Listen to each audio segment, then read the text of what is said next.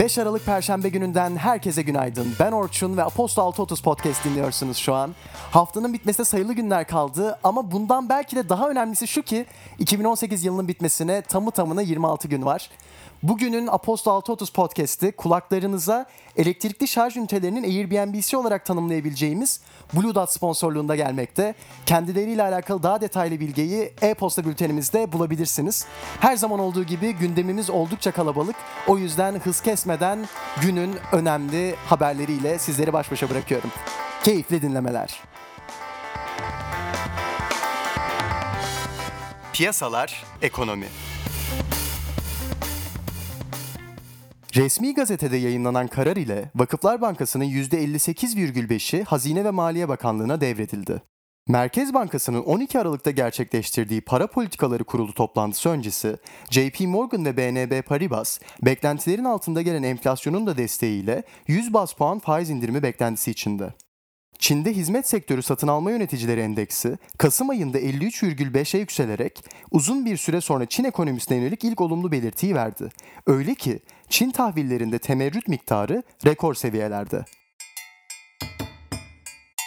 İş dünyası, şirketler.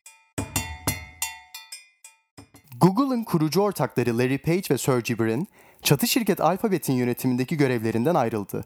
2015'ten beri Google'ın icra kurulu başkanlığını yürüten Sundar Pichai, buradaki görevine devam etmekle beraber Page'in Alphabet'teki CEO rolünü de devralacak. Analistler, Pichai'nin tek başına göreve gelmesinin şirketin stratejik vizyonundaki ikilemleri sonlandırarak şirketi güçlendireceğini öngörüyor. Ford, McDonald's'la işbirliğine giderek iklim değişikliğiyle mücadelede yenilikçi bir adım atıyor. ABD'li üretici bu yıl başlayacağını duyurduğu proje kapsamında McDonald's'ın kahve çekirdeği atıklarını plastiğe dönüştürecek ve bu malzemeyi çeşitli otomobil parçalarında kullanacak. Bu yöntemin üretilen parçaları %20 hafifleteceği ve bu sayede araçların yakıt verimliliğinin artacağı belirtiliyor. İtalyan bankacılık ve finansal hizmetler şirketi Unicredit, 2020-2023 stratejik planı kapsamında yatırımcı gelirlerini iyileştirmek amacıyla 2 milyar avroluk hisse geri alımı yapacağını açıkladı.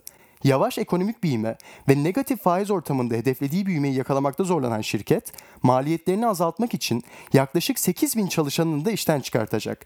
Unicredit ve Koç Holding'e bağlı Yapı Kredi Bankası arasındaki ortaklık sözleşmesi geçtiğimiz cumartesi feshedilmişti. Teknoloji Startup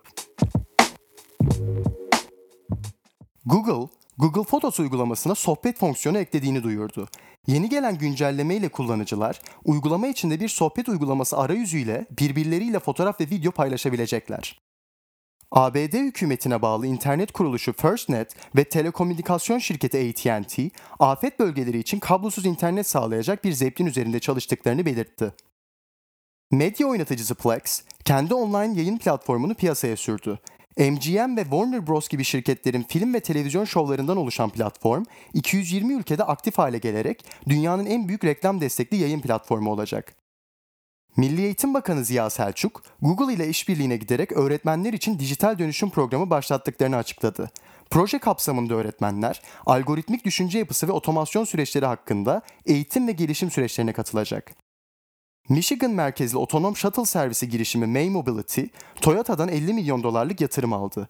Hali hazırda filosunda 25 adet düşük hızlı otonom shuttle servisi bulunduran şirket, Toyota'nın bu hamlesiyle ileride Toyota tarafından üretilecek otonom araçlar için bir altyapı ve yazılım sağlayıcısı olma ihtimali taşıyor. Markaların ve perakende şirketlerinin uluslararası e-ticaret ağlarına daha efektif bir şekilde katılmalarını sağlayan girişim Flow, 37 milyon dolarlık yatırım aldı. Politika Dün başlayan ve bugünkü oturumlarla birlikte sona eren Londra'daki NATO 70. yıl zirvesinde NATO'nun Doğu Avrupa'da güç konuşlandırma planları ele alındı. İttifakın doğusunda ilk kez konuşlandırma yapılmasının kabul edildiği zirvede Türkiye vetosunu kaldırarak planları kabul etti. Baltık ülkeleri ve Polonya'nın olası bir Rus tehdidine karşı korunması konusunda mutabakata varıldı. 2001-2016 yılları arasında AK Parti'nin reklam danışmanı olarak birçok kampanyayı tasarlayan, yürüten ve 2016 yılındaki darbe girişiminde hayatını kaybeden Erol Olçok'un eşi Nihal Olçok, eski Başbakan Ahmet Davutoğlu'nun parti çalışmaları için organize ettiği Abant kampına katıldı. Olçok'un yeni partinin kurucuları arasında yer alacağı öngörülüyor. ABD Dışişleri Bakanı Mike Pompeo, Twitter'dan yaptığı açıklamayla Amerika Birleşik Devletleri ve Sudan'ın 23 yıl aradan sonra ilk kez karşılıklı büyükelçi atama girişimi başlattıklarını duyurdu.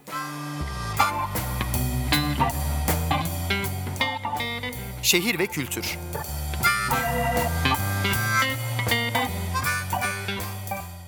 ...1984 yılından beri İngiltere'deki Tate Müzesi tarafından verilen Turner Ödülü...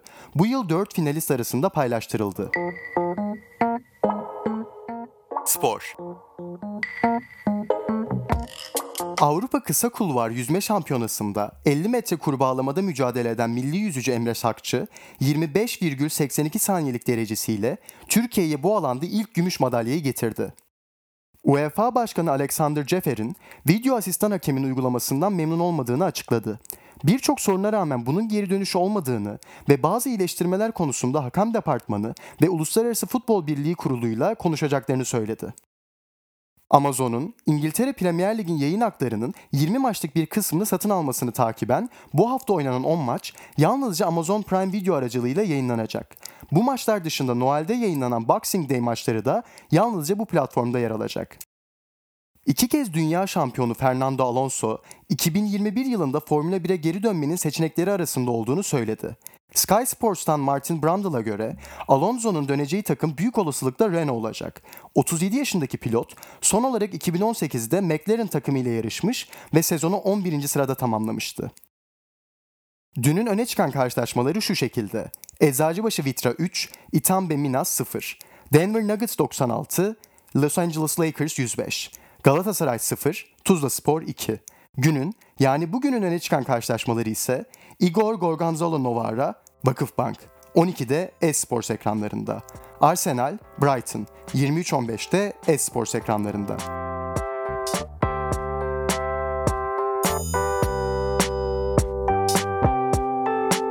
Aralık Perşembe gününün gündeminin sonuna geldik. Ben Orçun ve Aposto 6.30 podcast dinlediniz. Yarın yani 6 Aralık Cuma günü saatler 6.30'u gösterdiğinde hafta içi her gün olduğu gibi sizlerle olacağım. Kendinize iyi bakın ve mutlu bir gün geçirmeyi eksik etmeyin. Görüşmek üzere.